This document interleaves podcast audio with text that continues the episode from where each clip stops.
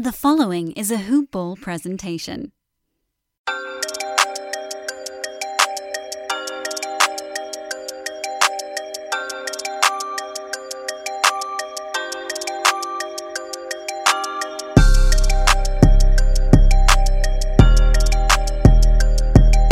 What's happening? What's happening? Hello and welcome back to Hoop Ball Hawks, the brand new show here on the Hoop Ball Network where we cover everything regarding the Atlanta Hawks. I'm your host, Brad Hardin, and we are here recording on Monday, September 14th, the day after the first full slate of NFL games on Sunday and an epic Game 6 comeback by the Nuggets. But back to the NFL games, I just want to say who that, who that. I know a lot of Hawks fans are not going to like that, but I'm originally from Louisiana and I bleed black and gold. So you can hold that against me, but y'all holding this L. So that's all that matters. But an L for the NBA right now is the talks of pushing back the draft to at minimum November 18th, according to Woj.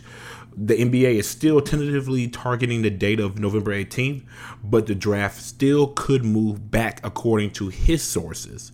A virtual setting that would allow the team to have war rooms at their facilities will be the recommended format for the draft.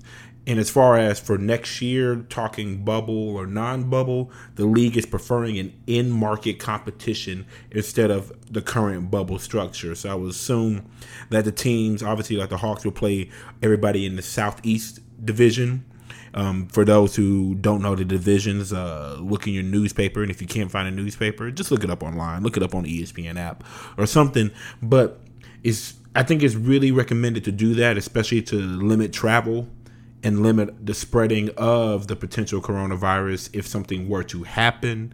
Uh, so I see what the league is doing here. Long story short, unfortunately, the league is talking about pushing back the draft, which means the start of the season is going to be pushed back. The start of free agency and trades potentially will be pushed back. So we're just going to continue to be patient here at Hoop Ball Hawks and see what develops. And one of the things that has developed over the last week is that Clint Capela, Atlanta Hawks center, is finally healthy. He is cleared to resume in five on five work with the team. This will be the first time he's been available since being traded from H Town. Clint Capela has been battling a right foot plantar fasciitis, and workouts begin at the end of September. So that would be a wonderful sight for the Hawks to see Capela in the facility, working out with the trainers, with the coaching staff, and seeing the different pieces that they can add to his game. So allow us to reintroduce himself. His name is Clint Capela, the 6'10, 240 pound rim running center from Switzerland. Career averages 12 points per game, 9.7 total rebounds per game, 1.5 blocks per game, one steal per game. Great numbers, great numbers. And then when you look at per 36 minutes, he averages 16.9 points per game, two blocks per game, one steal, and 15.1 rebounds per game. So very, very effective at scoring around the rim. He has a high field goal percentage as well as getting boards, which is always needed when you're playing at the five position. His defensive rating is 105 per 100 possessions and currently has a career block percentage of 4.7%, which right now will put him 20th all time, statistically ahead of Tim Duncan, Shaq, DeAndre Jordan, Josh Smith, the former Atlanta Hawk, and others and his defensive numbers in the playoffs are even better. Now, I'm not saying that Clint Capela is a Hall of Famer like Duncan, Shaq, but to have a block percentage that high means that he is a force when it comes to defending the rim and defending the paint, and that's something that is desperately needed for the Hawks alongside John Collins. We're really excited to have that here. Last season, in 39 games in a shortened season, with him obviously getting injured, he averaged 13.9 points per game, 13.8 rebounds per game. But when healthy, in shown in 2018 2019 season, he was a top 10 center in the league as far as plus minus goes. When you think of Clint Capela, we haven't seen him in a Hawks uniform yet. We haven't seen him in the starting lineup, but what you can expect is a good defensive rim protector, a good pick and roll player, rim runner to go alongside John Collins, who will both compete for boards and will help give the Hawks possibly more second chance opportunities and improve their interior defense. I think that they will both complement each other very well, especially with John Collins continual improvement and expanding his game away from the basket, shooting 40.1% last year from the three point line. And I think that it will continue to open up floor spacing offensively for the Hawks. So I'm really excited to see the pick and roll opportunity with him and Trae Young, and just him helping to get boards, get second chance opportunities, and help space the floor. Now, although, like I said, we have not seen him healthy on the floor in a Hawks uniform, but I think that Hawks fans should be excited bringing Capela. Obviously, we traded from Houston to get him, put him into the starting lineup. We have him as our first string center second string center, who I mentioned in previous episode, Dewayne Dedmon. Uh, I think that's a great one-two punch from the center position. So going forward, the Hawks fans should be very, very excited to see Dedmon and Capela anchoring the five position for them. Now, we heard a lot more rumors. And before I start with some rumors, I'm going to start off with a hot take that may not be that hot, but I forecast that I forecast that this season, this off season specifically, is going to be a year of transactions. And as far as trades, I feel like a lot of trades are going to go down, and there's a lot of rumors uh, that we heard circulating between the Warriors, the Knicks, the Jazz, the Bucks, Oklahoma City, and even possibly this Hawks team having rumored roster moves. Uh, so, like I said, I don't think it's a hot take, but the Thunder in the distance and the eventual lightning strike that is the official start of the off season to happen. Uh, it's going to be a lot of thunder, a lot of rumblings going on until we kick this off season off right as we want to. So, as I mentioned earlier, with the league talking about the draft not being until mid November at the latest, it will give a lot of teams and players time to think of their options going forward as to what is in their best interest for their respective futures, whether you're a player, whether you're a franchise. There's a lot of decisions to be made. And with the salary cap in flux after COVID 19, cutting revenue streams across the league, there's a lot of contracts that teams currently have on their rosters that they would love, love to pawn off onto other teams. Examples of that Buddy Hield in Sacramento, Julius Randle in New York, Eric Bledsoe, who has been in rumors of talks being shipped out of Milwaukee after they got bounced out of the playoffs this year. And last year it was D'Angelo Russell, Andrew Wiggins, with the Warriors trade, the quote unquote blockbuster trade last year, the swap contracts. And as I mentioned before, the Bucks are shopping Eric Bledsoe this offseason in attempts to try to trade for another player that would entice Giannis to commit long term to Cream City which I got to say, even though I understand the context of the nickname of Cream City, and those alternate uniforms are clean for the Bucks, I got to give them that. Cream City just doesn't do it for me without making me laugh. It just sounds just gross. I'm not gonna lie. Cream City, like what is that? Now I don't know how Giannis feels about his current residence nickname as far as Cream City, but seemingly Cream City isn't doing it for him as well. With reports over the weekend after the Bucks were recently bounced from the Eastern Conference semifinals by the Miami Heat. The talks of the big man's future in Milwaukee are heating up, with Giannis being linked to several teams like Miami and Toronto, along with the news of him unfollowing the Bucks organization and his teammates on Instagram. And they had a reported three-hour-long meeting with Bucks management, talking with Giannis of their plan to build a title contender for the next couple years to entice Giannis to stay. But could he be on the move? Hopefully, on the unveil of the plan will entice him to stay. As to how they're going to build a team to win next year, but is it time for a new city for Giannis? That's not Cream City. Well, here on Hoopball Hawks, we're obviously going to talk all Hawks, and I think right now we need to talk up Giannis to the Atlanta Hawks right now these rumors start, uh, campaigns start. It starts with a rumor. It starts with a tad bit of information that's put out there from the media that fans get the buzz going. And I think that fans, we should be talking up Atlanta as a potential landing spot for Giannis. You know what the city of Atlanta has to offer. You know the culture that's in place in the young roster and the potential future that we have with the pieces that we have here on the Hawks roster. So we're a franchise with a lot of money to spend, a lot of money, attractive market, a lot of opportunities for money outside of the game of basketball, a young team. You already have an all star to pair alongside of Giannis that doesn't force the ball specifically into Giannis Antetokounmpo's hand. You have a guy who's a capable ball handler who can run the offense and set it up and get his own shot so that it doesn't have all the load on Giannis Antetokounmpo. But for Atlanta to get Giannis, the Bucks would be have to force to trade him, and they would hope to get value in return for him before obviously giving him an opportunity to turn down the supermax contract this year and leaving it up to open market for him to sign Giannis Antetokounmpo and not get anything in return for him. So, like I said, the Hawks certainly have a lot of cap space and assets that they could send to the Milwaukee Bucks, including the aforementioned John Collins. And the reasons I'll give after this, the reasons to trade slash keep Collins. So there's a little bit of a two sided coin here. So as far as John Collins, his shooting is far better than Giannis from outside, shooting 40.1% from the three point line, as I mentioned earlier in the broadcast, and on 3.6 attempts per game and career highs across the board for John Collins. So he had a career year last year, 21 point, 10 rebound type of guy, very efficient from the field, one of the most efficient players in the NBA. He's top 15, if I want to say, if not for sure, top 20 most efficient players in the NBA.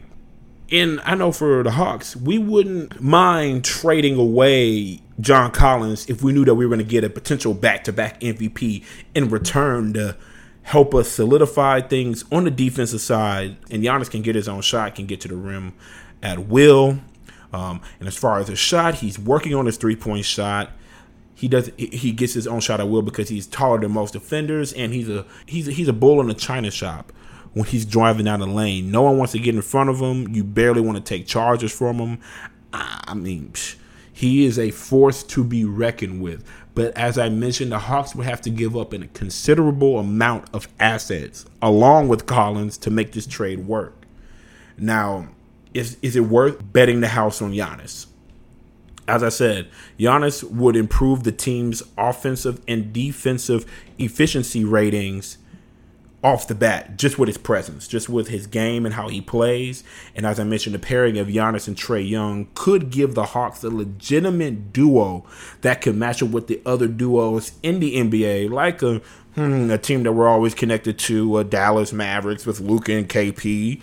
Uh, I mean, as great as KP is, Luka is great in his own right. I know there's going to be conversations comparing Trae and Luka basically for the duration of their career, but I'm going to take Giannis instead of KP, even though KP can stretch the floor. Giannis is a little more durable, as we've seen in his career, and he, like I said, he's a back-to-back MVP.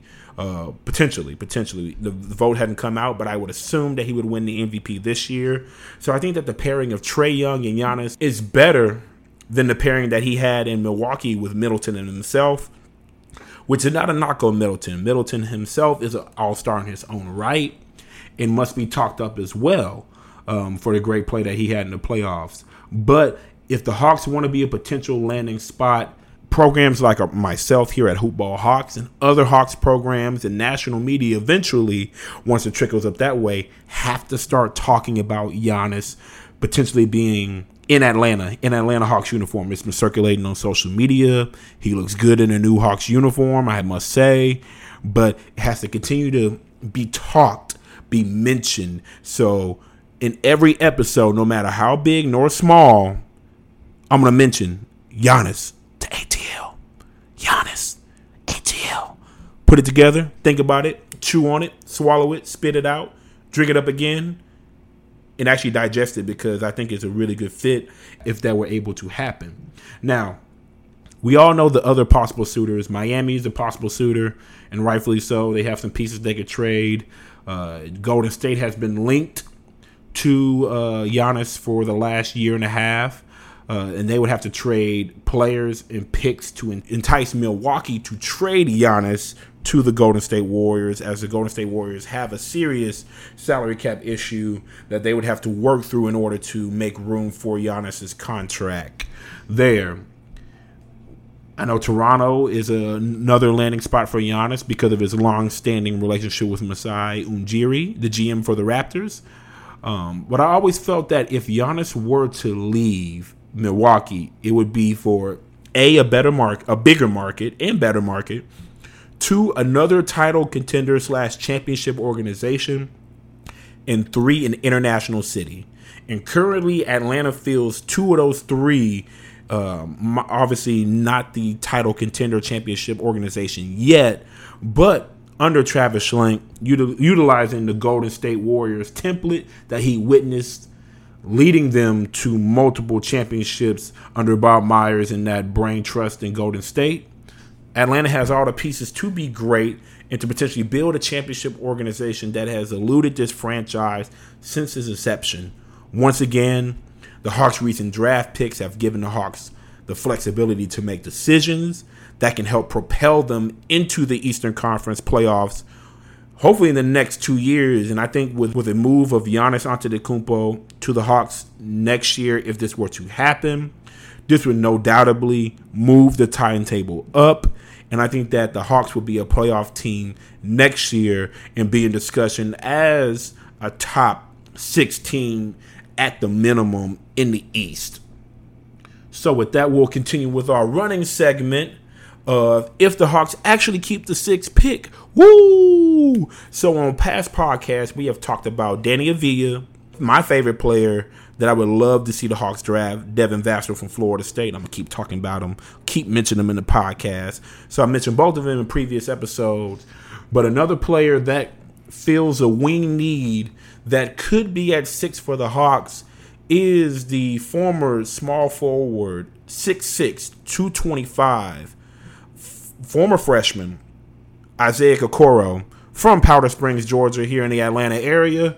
Where at Auburn he was an all SEC player last year, as well as the all SEC defensive team and the all freshman team for the SEC, and helped Auburn on the run to the Final Four as a great defender, great facilitator on their team. Now, him being six six, one of his knocks that I've seen in a lot of profiles rating Isaac Okoro is his wingspan. He only has a six, eight and a half wingspan, which is shorter than what some teams will look for a guy his size, but he has a lot of great things going for him. He's a very selfish player and a really good passer for a wing with he has high IQ, a high IQ player on both sides of the ball. He's a really good defender and he makes a lot of plays that doesn't beat you on offense. And he's the type of player that's going to play to his strengths. He's not going to play really outside of his game. He knows what he's good at. He's going to stick to it. And you're going to need some mature players, especially young players coming into the league if let's say they, the Hawks make moves and they want to win now, their playoff team now, a player like this could fit in the system, grow, but also you can put him in the game and he won't hurt you because he knows what he's good at as well. So he's a great defender, as I mentioned. He can guard positions one through four potentially. He had a defensive rating in college of 101.3, which is pretty dang good. And if you stack that up Obviously, it's college game, but if you stack that up in the NBA, if you had a 101.3 defensive rating, you're probably one of the best defenders in the NBA with that number. So, pretty good defender as a young player. He's only going to get better with experience and continue to work on his foot speed, which one of the knocks on him is he has good foot speed, but it could be better. Could be better, but he's great at anticipating and getting in front of defenders, getting charges called. So that's one of the things that, hey, he may not have the foot speed, but he's smart defender. He's going to put himself in position to guard whoever he has to guard and try to stop them and limit their game. He's a good ball handler for a wing, can use both hands, and he'd be classified as a slasher. Get to the rim and finish pretty consistently, and he was he can be a secondary playmaker with potential pick and roll potential if his shot comes around. And he's a pretty good passer already in the pick and roll situation. Now, he wasn't put in that role much at Auburn, but just from little flashes and the ability that he's shown, his intangibles, he like he could that that aspect of his game could expand at the next level upon expanding his range and working on his shot. He does a great job of drawing fouls, but one of the things that he needs to get better at is improving his free throw shooting. So I like his aggressiveness. I like. I like his ability to draw fouls, but you got to work on the free throw shooting. Tremendous athleticism.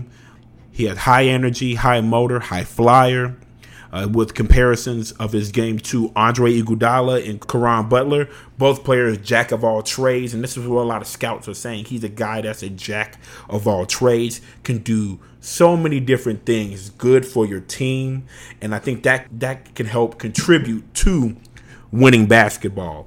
So I really like Isaac Okoro. Like I said, some of the things he needs to work on. I mentioned free throw shooting, uh, foot speed, and his outside shooting um, at his time in Auburn, he was only a 28.6% three point shooter. So that will be something with him playing probably the three, sometimes the two, depending on lineups that you would hope he improves getting into the league. Now, he has good touch. So a lot of people who have good touch, it makes it a little bit easier for them to learn how to shoot better. So hopefully he can get into the lab and work on that throughout this time, this long hiatus leading up to the NBA draft, it shows scouts that he has improved that shot, and hopefully that will improve his draft stock, but not too much because if we keep the sixth pick, like I said in this segment, I would love for him to fall to us.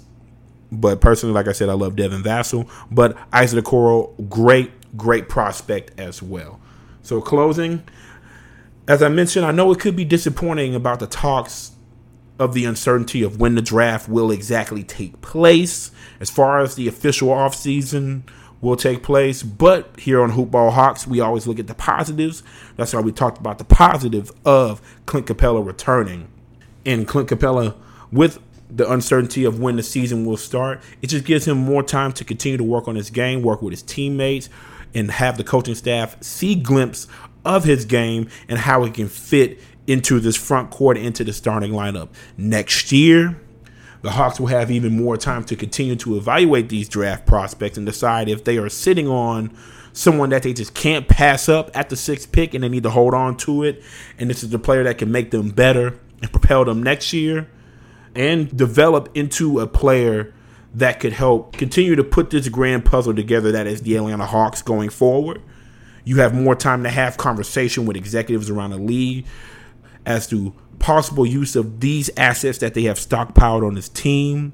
And it could be an opportunity to cash in with all these assets and picks to get an all star caliber player, as I mentioned on, on past programs, with a Draymond Green, with a DeMar DeRozan, and as I mentioned this podcast, Giannis.